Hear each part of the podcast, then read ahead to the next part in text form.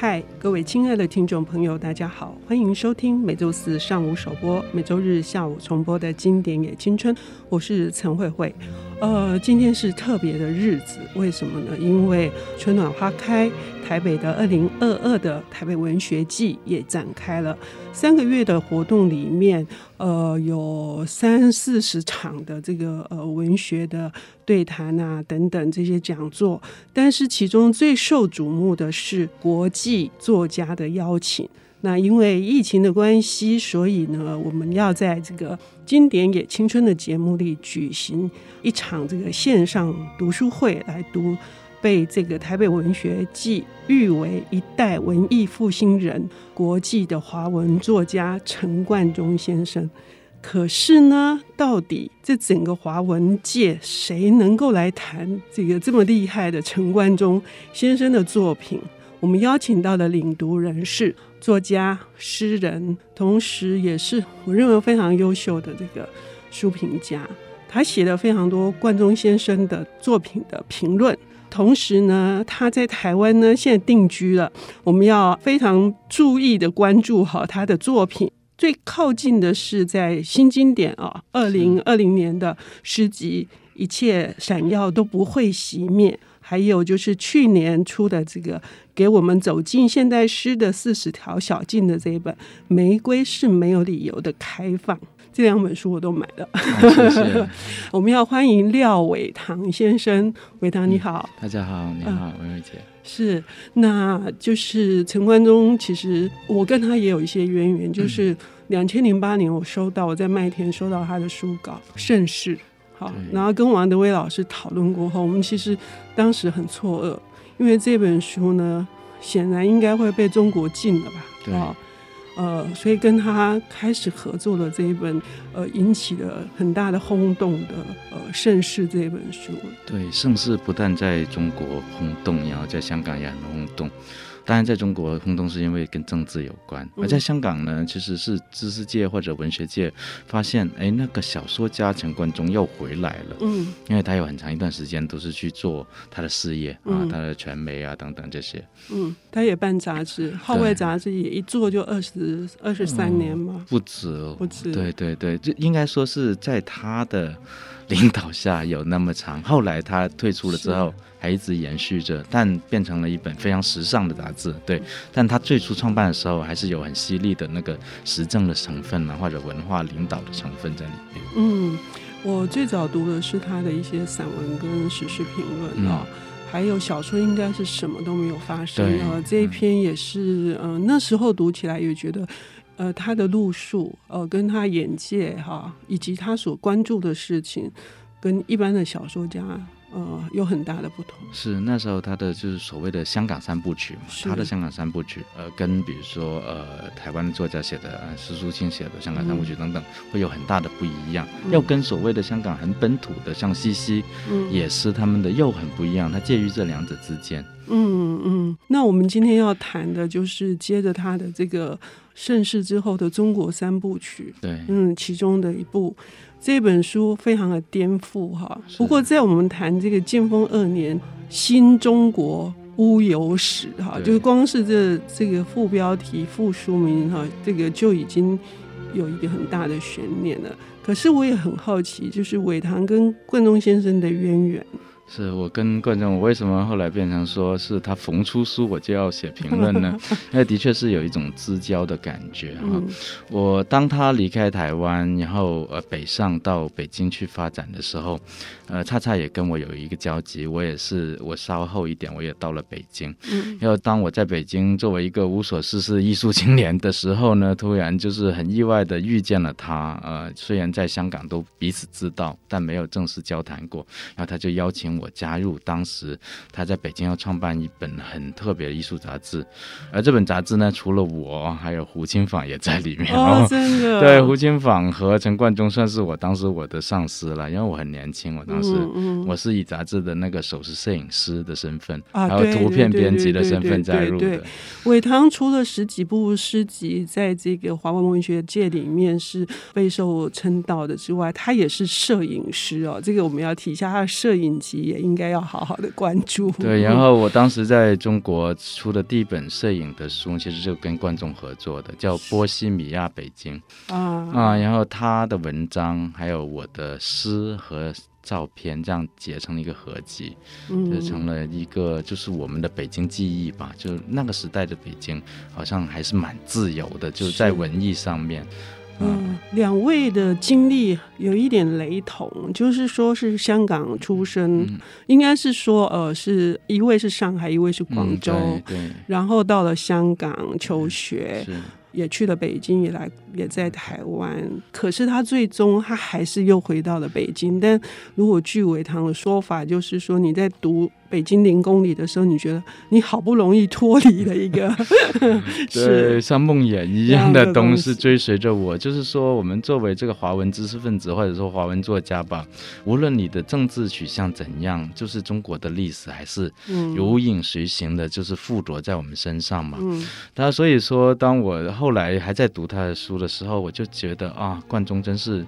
承受力好大，换了我，嗯、我就不写了。我我为什么要写这么痛苦的东西？嗯、或者说我会用我们这一代的写法，就是会比较轻松。嗯、或者说呃，貌似是更超脱的生态的身姿去投身进去，但他没有，他就是直接硬扛着那种直接短兵相接，跟中国当代史，这是一种很大的勇气。嗯、而且我觉得也正正因为他的身份吧，比较特殊。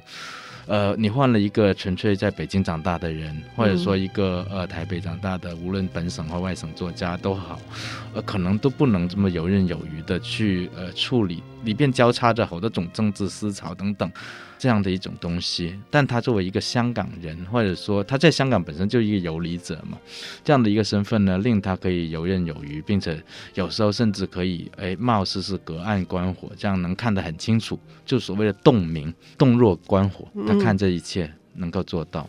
是那一个华文知识分子，他既然对于政治、对于社会，他有这么深切的关心，他想要参与，或者他甚至要介入，介入整个这个历史如何去翻转它。也许某些重大的事件把我们带往了 A 的方向，可是小说家他能不能透过他的笔，想要改变什么呢？今天的这本《剑锋二年》哈，就是一个非常特殊的尝试啊。对，我觉得这个实验真是蛮大胆，因为呢，我们经常写作人经常被人质疑说，你一支笔能改变什么？嗯，你对于历史、对于政治、对于战争什么，你于事无补，你除了慨叹子生。还能怎样？然后呢，冠中在这本《建丰二年》呢，他掌握了一个特殊兵器，就所谓的架空历史写小说的写法哦。一般架空历史小说呢，都是出现在科幻小说里边啦，或者通俗的一点的那种冒险小说里边。但是当他用它来处理就是这个中国当代史的时候呢，哎，你会发现好像这个写作方式就像是为中国而设的一种东西一样。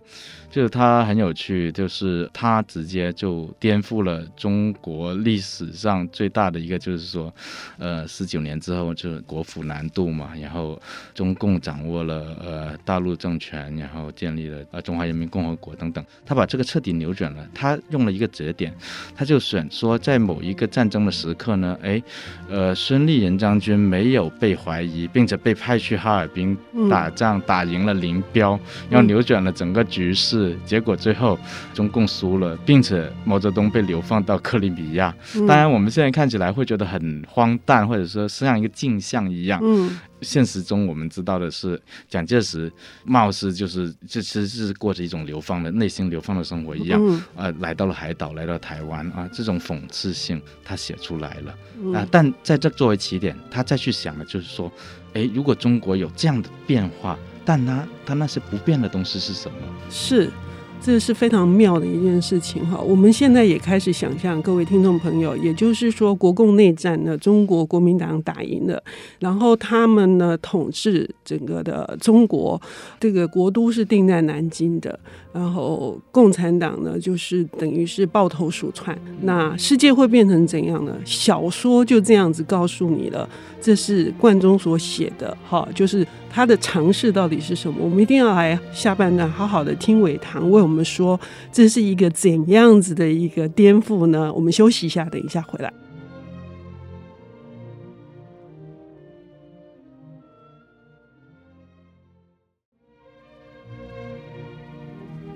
欢迎回到《经典也青春》，我是陈慧慧。今天邀请到的领读人是非常难得的，我终于请到他了。他是诗人、作家、摄影师。呃，他在台湾呢有非常多的这个粉丝。那他今天来跟我们谈的这个是台北文学季的国际华文作家、一代文艺复兴人陈冠中先生的作品。我们刚谈到了这个《建丰二年》这本书是中国的新乌有史，哈，这一看好像是在开什么玩笑似的，哈，有一点恶作剧，可是其实它是非常严肃的。可是写起来内容呢，却又让我们读了。比如说，其中刚刚说的孙立人先生，其实他并没有没有被怀疑，没有被失，就失掉兵权的话，他能够拯救中华民国，是的，呃，在大陆的命运等等这些。其实我我想，陈冠中可能启迪他去写这本书，有一句话，我觉得是我们经常会说，呃，历史是没有可能一说的，因为历史就历史，发生了就发生了，你没法追回。但呃，假如在文学里边，历史是很有在很多分叉的路是可以重新选择的。当然，他这本书呢，他致敬了一本经典的科幻小说，就是菲利普 ·K· 迪克的那本《高堡奇人》。然后，《高堡奇人》是划时代的作品，因为他更大胆，他就想象二次大战的时候是美国输了的话，那个呃德国、日本赢了的话，这个世界会怎么样？但它里边呢，其实这个很能吸引读科幻的人去读。但它里边埋的更深的，就是说，即使在这样那样的一个世界里边，也还有人去选择相信，哎，美国是应该要赢的。嗯。然后它里边就虚构了一个小说家，它里边那个小说家在这个虚构的小说里边写的一部小说，就是故事套故事的一个小说，他是想象，假如美国赢了会怎么样？嗯。所以呢，呼应到陈冠中的小说里边呢，他就有一个很重要的人物的。存在就张东顺，这个东顺先生的存在，是就是说，在这本书里边，建丰二年当然是指蒋经国哈，嗯、呃，他字叫建丰嘛，这个也是讽刺的写法，嗯、就是在当代已经一九四九了，还用一个古代的年号。对对对，就是有他可能是因为来自有些野史，大家都喜欢说党内人喜欢称他为建丰同志，这么一种叫法啊，他就把一个是张东顺，一个是蒋经国，嗯，嗯。啊，这两个人呢都放。放在了这个历史的节点上边。啊，张东顺他在现实的历史里边，他是个意见者，就是所谓的毛泽东当选主席只有两票否决票，其中一票就是他投的，另一票据说是毛泽东自己投的，啊，那个不知道哈，但很明确就是张东顺是这样的一个人，他在现实历史上向毛泽东 say no。但在这个虚构的历史里，他当然是向蒋介石 say no 的那个人，就是一世之恶恶嘛，就是说在任何的这个集权下面，总是会有这么一个知识分子，这个知识分子是无论历史怎样走，他都会秉持自己对，比如说对民主的信念、对自由的信念，去做出自己的选择。所以这里边的张东顺先生呢，他就在里面写了一篇论文，说假如共产党掌握政权会怎么样？嗯嗯，对，就是这一种倒过来倒过去之间。这种反反复复颠倒之间，我们读者呢，慢慢慢慢，我们就会觉得，哎，其实陈冠中他不是在开玩笑，嗯，他也不是在天马行空，嗯，他是在引领我们去想象，哎，我们怎样秉持我们对未来的想象，嗯，而不受历历史所左右，嗯。啊，假如这样的话，所以这本书它停留在那个节点上，那节点就是说，哎，建峰同志，就是说现实中的蒋经国。他也是到了一个节点的时候，他会选择放权吗？他会选择改革吗？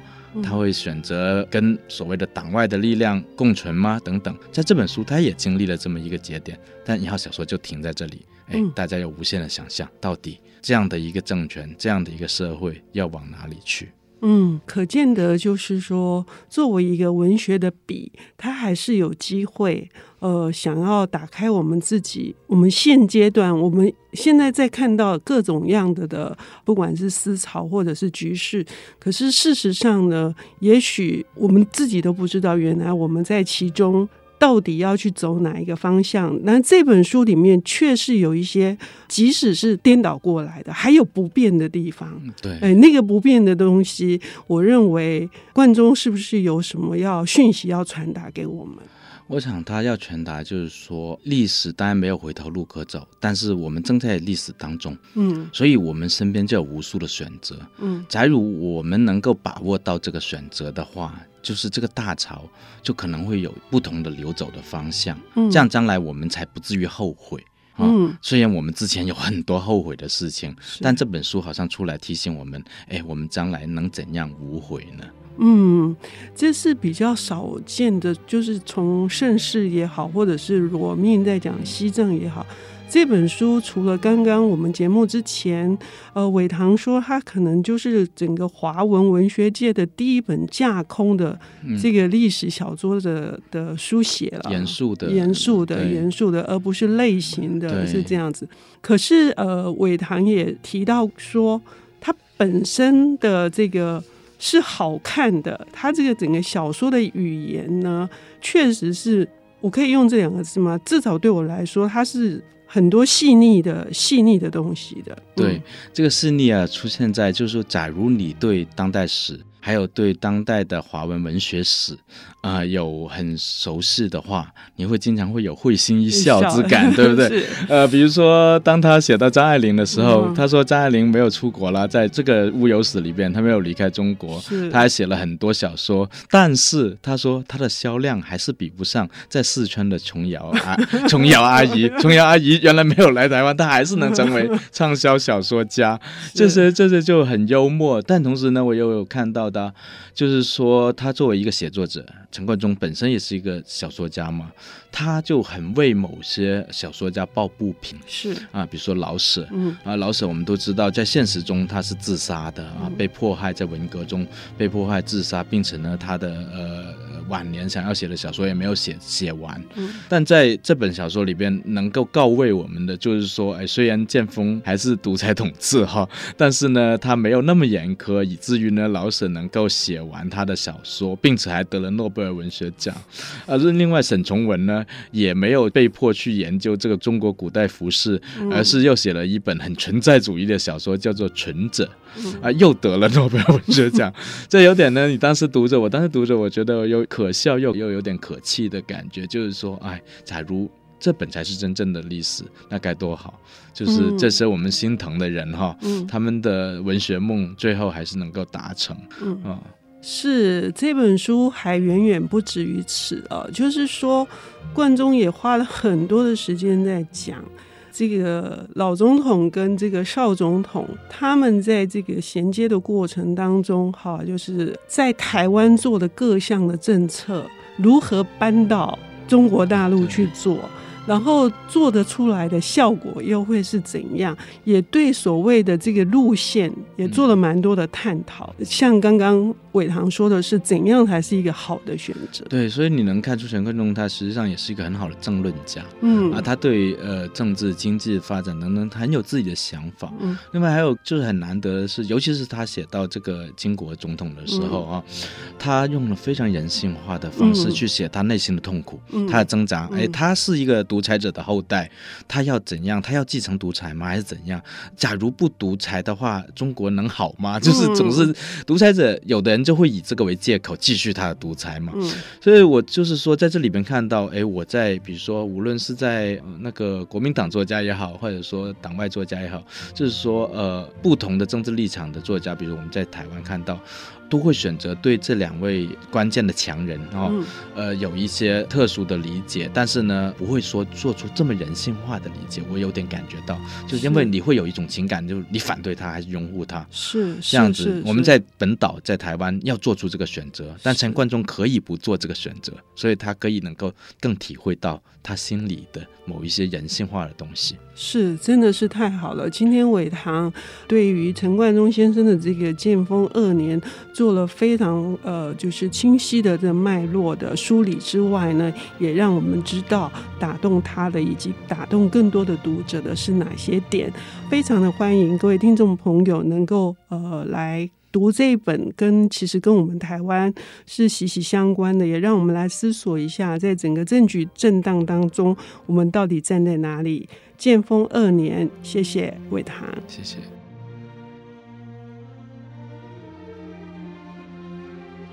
本节目由 IC 之音与瑞木读墨电子书联合制播，经典也青春与您分享跨越时空的智慧饗宴。